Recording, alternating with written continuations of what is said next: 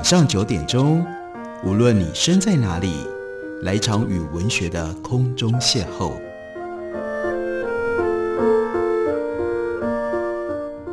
杨照谈书，邀您一同遨游文学世界，认识古今中外的经典之作。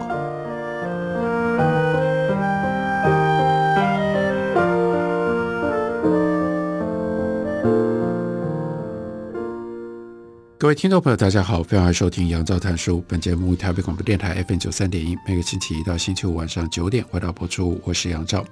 今天为大家介绍的这本书是红叶先生，他原来在一九五二年用英文所写成的一本书，书名叫做《China's Greatest Poet》，杜甫。他的中文翻译本书名是中国最伟大的诗人杜甫，刚刚由联经出版公司出版。这本书因为是用英文写的。面对英文读者，要来介绍杜甫是一个什么样的诗人。不过，红叶在这里下了一个很重的评断，他认为杜甫是中国最伟大的诗人，而且这里面没有之一，他就是杜甫就是最伟大的。那如何能够让英文的读者可以体会这个诗人有多伟大呢？我们看在这本书开头引论的时候。红叶是这么说的：中国八世纪的诗人杜甫，被当作中国的魏吉尔 （Horace）、Ovid、Shakespeare、Milton、Pons、Wordsworth、Hugo、Baudelaire，用这种方式被介绍给西方。但这真的很奇怪，一位诗人被比作如此众多各不相似的西方的诗人呢？直而言之，所以他最重要要先凸显。杜甫不能被视为是魏吉尔到波特莱尔其中的任何的一位，杜甫是独一无二的。即使在成千上万的中国诗人当中，杜甫也是独一无二的。他是唯一一位随着时间流逝而声名与日俱增的诗人。在杜甫的时代，他并非广为人知，但是他去世四十年之后，诗人们开始意识到杜甫是最伟大的诗歌艺术大师之一，而一些诗人。毫不犹豫地认为他是最出色的一位。杜甫去世三个世纪之后，学者们真挚地收集、编纂跟注释他的诗作。在杜甫诗作的光照之下，他们开始研究杜甫的生平事件，从而将杜甫的诗作放置在他的生平跟时代当中去进行理解。对于杜甫的诗歌的迷恋，引发了对于杜甫个人的尊崇，而对于杜甫生平细节越来越多的了解。又进一步加深了对杜甫诗歌的尊崇。若干世纪以来，总有批评家挑出这个或那个在他们心目当中优于杜甫的诗人。然而，绝大多数中国史学家、哲学家和诗人都把杜甫放在荣耀的最高殿堂。那是因为对他们来说，当诗人杜甫追求诗意的最广阔多样性跟最深层的真实性时候，杜甫个人就代表了。最广大的同情和最高的伦理准则。如果我们列出杜甫作品选本跟全集各种版本的目录，将数以百计。如果有一份名单试图要完全涵盖杜甫研究跟注释的著述，那这个单子这个 list 应该会有 thousands，有几千个 items。其实，在今天的中国，当所有道德和文学的标准被抛进到质疑跟混淆当中，杜甫在人们心中的位置，他的魅力，还有他所受到的尊崇，却依然如故，没有受到挑战。一方面，那些主张绝对权力以维持现状的人士，以杜甫为号召，因为他始终不渝地站在政府的立场上，毫不犹豫地反对叛乱。但另外一方面，那些支持流血革命的极端左翼人士，也援引。杜甫作为例证，因为杜甫描绘出了最为催人泪下的苦难场景，大声呼喊出对不公平现实的最为愤慨的谴责。一方面，研习文学的老派学生，他们崇拜杜甫繁复典雅诗文当中所反映出来的渊博学识，那些词汇典故源于各式各样的历史跟文学的典籍，恰如其分地被运用在。他所要描写的主题跟情境当中。他们如痴如醉于杜甫既能够严格遵循不同诗歌题材的格律，又能够灵活变通地加以拗旧处理；而另一方面，提倡打破旧习的学生，又为杜甫从形式跟语言上大胆涉及新内容而感觉到欢欣鼓舞。本国文学的鼓吹者指出，传统的文学语言束缚鲜活的情绪跟创造性的思想，而杜甫常常使用方言俗语，由此他们骄傲地宣称，杜甫是最早挑战将死的文学传统语言的大师之一。如果要从古往今来的诗人诗作去找出这些字句偏差，就不难看出杜甫的影响遍及外在形制以及内在的气质。这一类的例子成千上百，在中国若干世纪以来，对于杜甫生平以及杜诗的理解，经历了一个逐渐增长的过程。这一发现的过程当然不可能结束，离结束还很远。没有办法结束，一直到西元八一三年，第一次介绍诗人生平的文字才问世。他遗漏了关于杜甫生平的许多重要事实，比如说哪一年出生，哪一年去世。经过好几百年的研究，才终于确定杜甫是在西元七一二年出生，在七七零年去世。第一次尝试编纂《杜诗全集》，那是一零三九年。最终编成的二十卷文集，包括了一千四百零五首诗以及二十九篇的文章。这个过程更进一步，要到六百年后，一六六七年才结束。最终的版本包括了一千四百五十七首诗，还有三十二篇的文章。如果杜甫本人把他的诗作清晰地注明年月，就像他对于某一些诗篇所做的那样，如果这些诗篇是由杜甫本人按照时间顺序加以编排，或许如果大部分可以和他当时的重要事件联系起来，诗篇没有被晦涩的隐喻跟艰深的典故给掩盖起来。如果所有流传下来的诗篇都确实可信，如果这些诗的文本都能够去除历代编纂传抄以及刊刻者的各种不同的谬误的话，那么我们要重构。杜甫他的生平的任务就会变得相对容易，但事实上，这个任务看似迷人，其实几近绝望无望，就像七巧板拼图一样。试想一下，你手里有一袋子不规则的碎片，拼在一起会呈现出古罗马的城市地图，但是碎片上的线条暗淡，无法读懂。你知道还没有完成，但是许多碎片的边缘。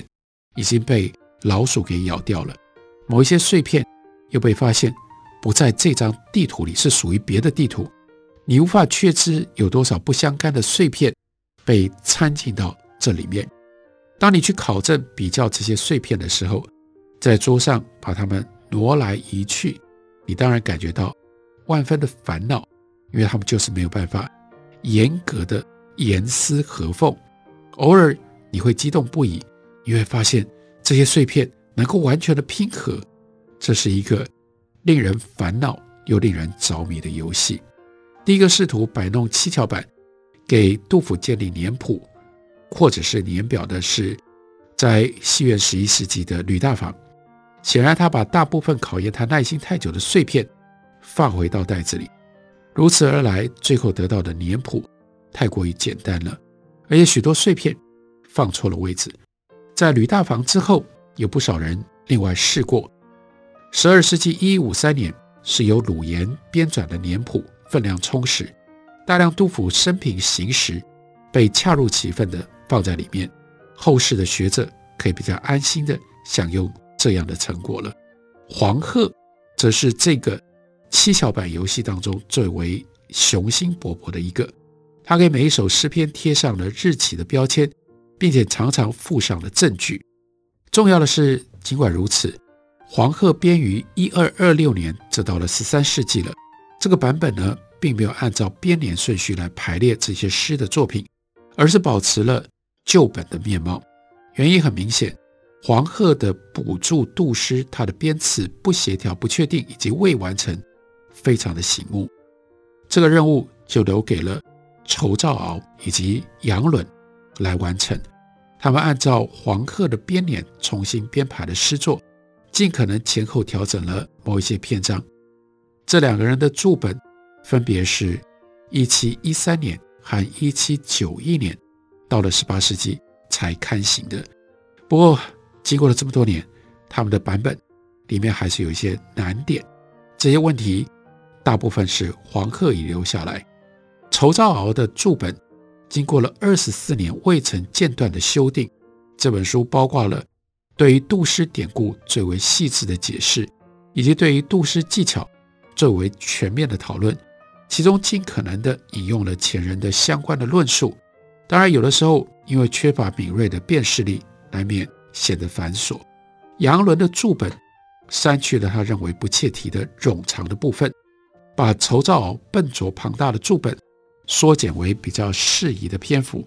这些伴随着其他的一些特点，例如说对于诗篇进一步的重新编排。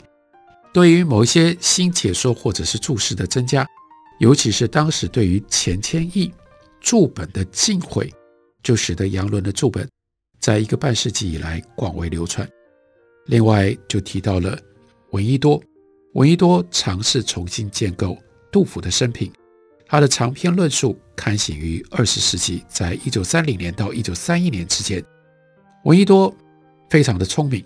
他没有将那些没有明确细年证据的诗篇加以编年，而是把关注点放在那些可以提供关于杜甫生平经历信息的诗篇上。不过，红叶表示遗憾，那就是闻一多没有注意到诗人生平思想的发展变化，他也没有能够充分的辨识那些把我们对于杜甫的理解搞得糊涂的伪作，而且闻一多他的研究。有点过分的依赖仇兆鳌的注本了，他没有注意到杨伦的注本对于某些诗篇有更好的重新编年。他说：“我曾经被问起为什么诗要编年呢？”他说：“我的回答顾及一般状况，也针对特殊的情况。当我们聆听鸟儿春天的歌唱，我们会对于那样的内容心有灵犀，因为我们知道并且理解。”歌唱的背景，阳光、绿叶、灿烂的花蕊，在那里走来走去的昆虫等等，包括我们自身，都身处于春日的气息之中。假设我们录下鸟儿的歌声，在北极的某个地方播放，冰天雪地，暗夜无光，我们仍然能够设想鸟儿歌唱的背景，至少部分的欣赏其中的含义。但是，一只。碰巧听到这歌声的北极熊，能够体会这样的含义吗？他没有关于春天的任何的信息，任何的认识。对我们而言，诗人总比鸟儿更容易理解。一首诗常常能够自我提供背景，但这并不绝对。即使是在日常谈话当中，我们也需要上下文的语境，以便理解词语。一个文本，例如一份电报。如果我们不知道发送者跟时间、地点等等的讯息，就很难理解。一首中国诗歌就很像一封电报，其中口语式的简省是意料之中的事情，代词跟连接词总是被省略，一两个字词常常代指一个典故，背后是非常复杂的思考和情境，需要整段的文字才能够阐明。这就是为什么说明了要把。杜甫的诗作放进到他的时代、他的生平的背景当中，弄清楚在什么样的环境当中写出了这样的诗，这种读法它的有效性以及它的重要性。我们休息一会儿，等我回来继续聊。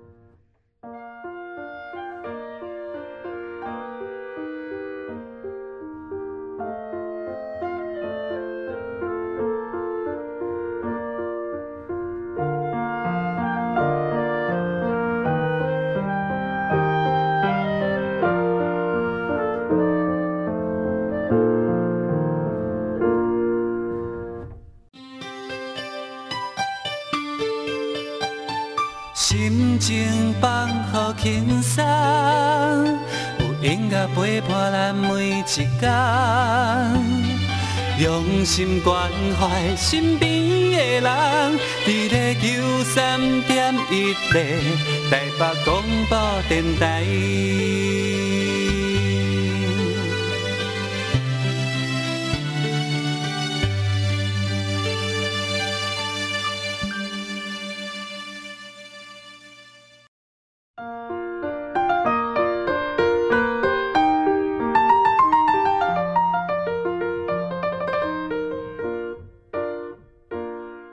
感谢您继续收听《杨照谈书》。本节目以台北广播电台 FM 九三点一，每个星期一到星期五晚上九点，为大家播出到九点半。在今天为大家介绍的，这是红叶所写的中国最伟大的诗人杜甫。红叶用一个历史的观点，把杜甫所写的诗放进到他的生平脉络跟背景当中。我们可以来看一段示范，红叶用什么样的方式来为我们解读杜甫的诗。他说。在这里，我们列出两首杜甫作于洛阳附近的诗，确切的日期不可考。我倾向于把它们系年于西元四七三到四七四年之间。一首诗叫做《过宋员外之问旧庄》，很少被人阅读翻译。宋之问旧庄在伊阙境内的鹿魂山下，位于洛阳西南二十三英里外。我们的诗人可能是到鹿魂山。去拜访一位远房的兄弟杜佐。宋之问曾经担任考功员外郎，是杜甫的祖父杜审言的好朋友。在他那个时代，他的诗名广为人知。他的两个弟弟在唐代著述当中也经常被提及。杜甫这首诗的最后两句，根据诗人自注自己做注释注解：“员外寄弟执金吾，见之于代，故有下句。”跟宋之问的三弟，一位勇敢的良将有关。按照《新唐书》给出的三兄弟的名字顺序，排行老三的弟弟应该叫做宋之训，一位天才的书法家。西元七零六年发生过一件丑闻，因为刺杀主谋的好友告密，一次刺杀行动失败。根据史料记载，这个告密者就是宋之训。其他一些记载则说这件事情。也许是宋之问做的，或者是宋之问、宋之训两个人一起的。我们的诗人，也就是杜甫，是一个把忠诚的友谊看作生命当中最宝贵之物的人。他怎么会对宋之问的三弟表示含蓄的嘉许呢？而对于宋之问也没有贬责之意呢？所以红叶他说：“我在编纂于西元八一二年的《元和信转》当中。”找到了解开谜团的答案。这本书记载，宋之训是二弟，宋之悌才是三弟。由此可见，宋之训应该为背叛友谊的事情负责。杜甫在这里所提到的是那个弟弟宋之悌，而不是书法家宋之训。这首诗说：“宋公旧池馆，零落守阳阿。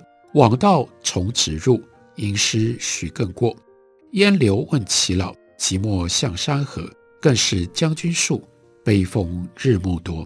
我们的诗人是否敏锐地感觉到权力跟影响力，甚至包括成就跟生命的空虚无常呢？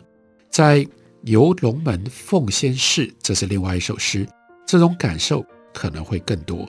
龙门也在伊阙的境内，距离洛阳南部大概十英里。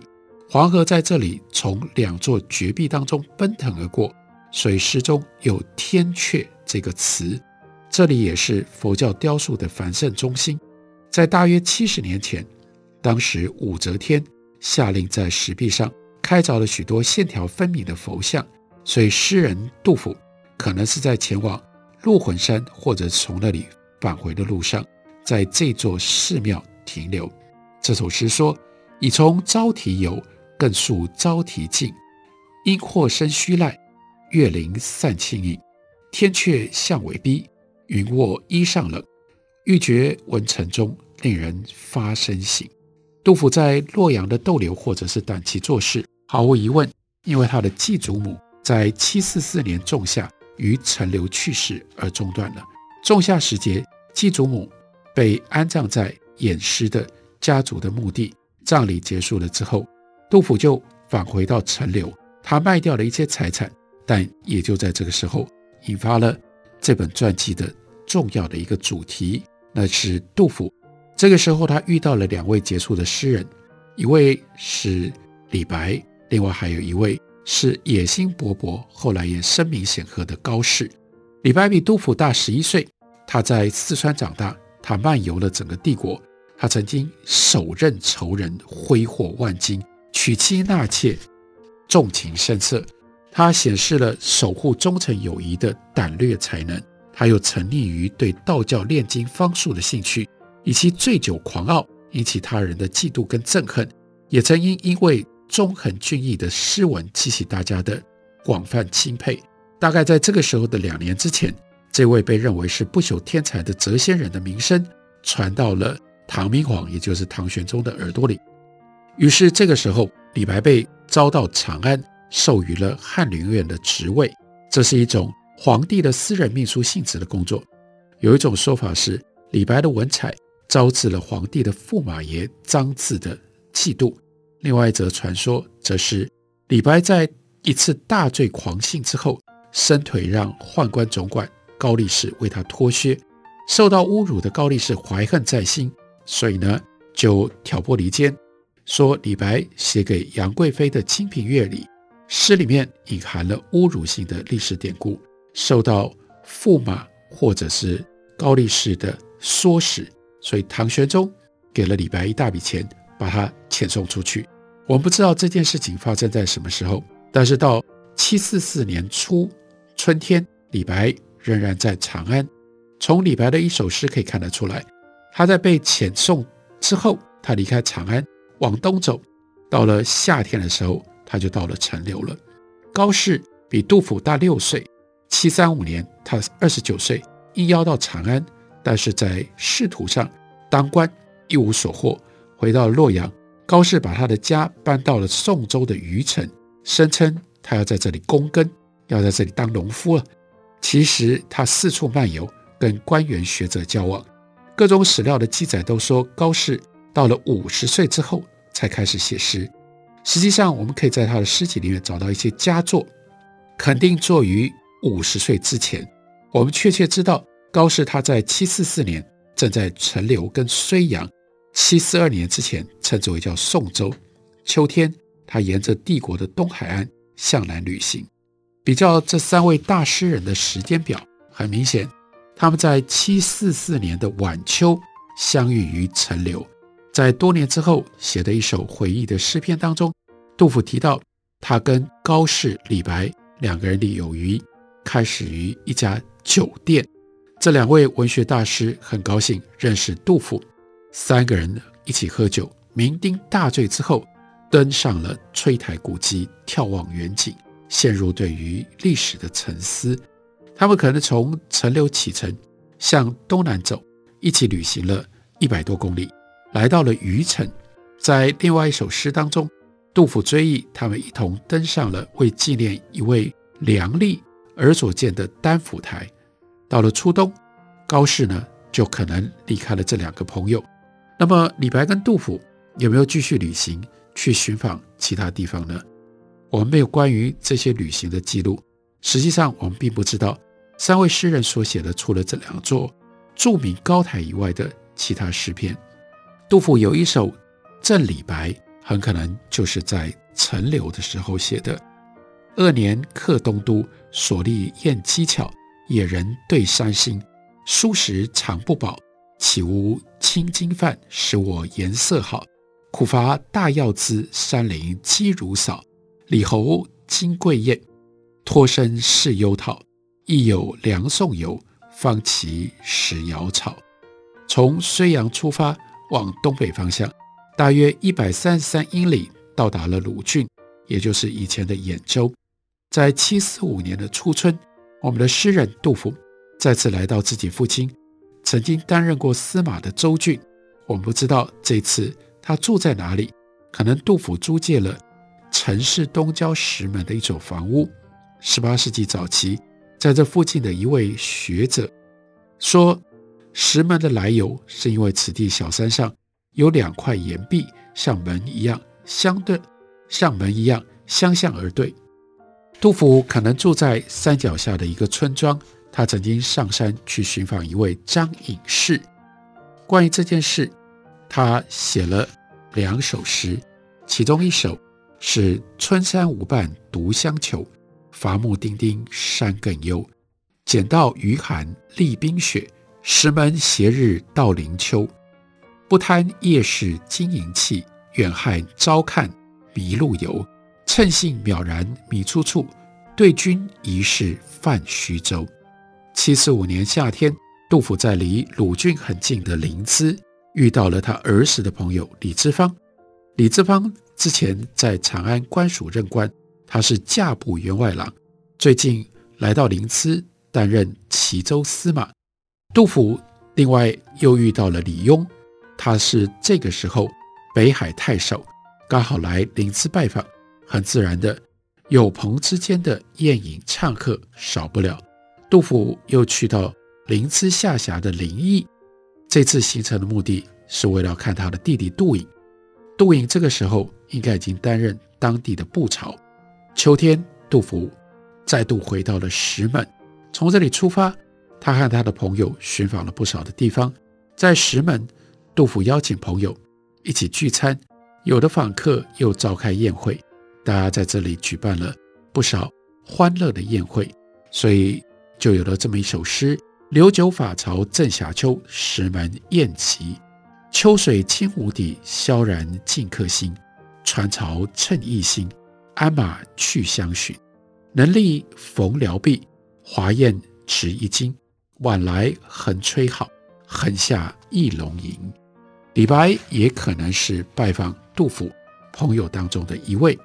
两位诗人自然会一起外出去拜会朋友，所以在这个时候，杜甫写了两首跟李白有关的诗。一首是《赠李白》：“秋来相顾尚飘蓬，为救丹砂愧葛洪。痛饮狂歌空度日，飞扬跋扈为谁雄？”还有另外一首：“与李十二白同寻饭食隐居，李侯有家具，往往似阴坑。”余忆东盟客，怜君如弟兄。醉眠秋共被，携手日同行。更想幽其处，还寻北郭生。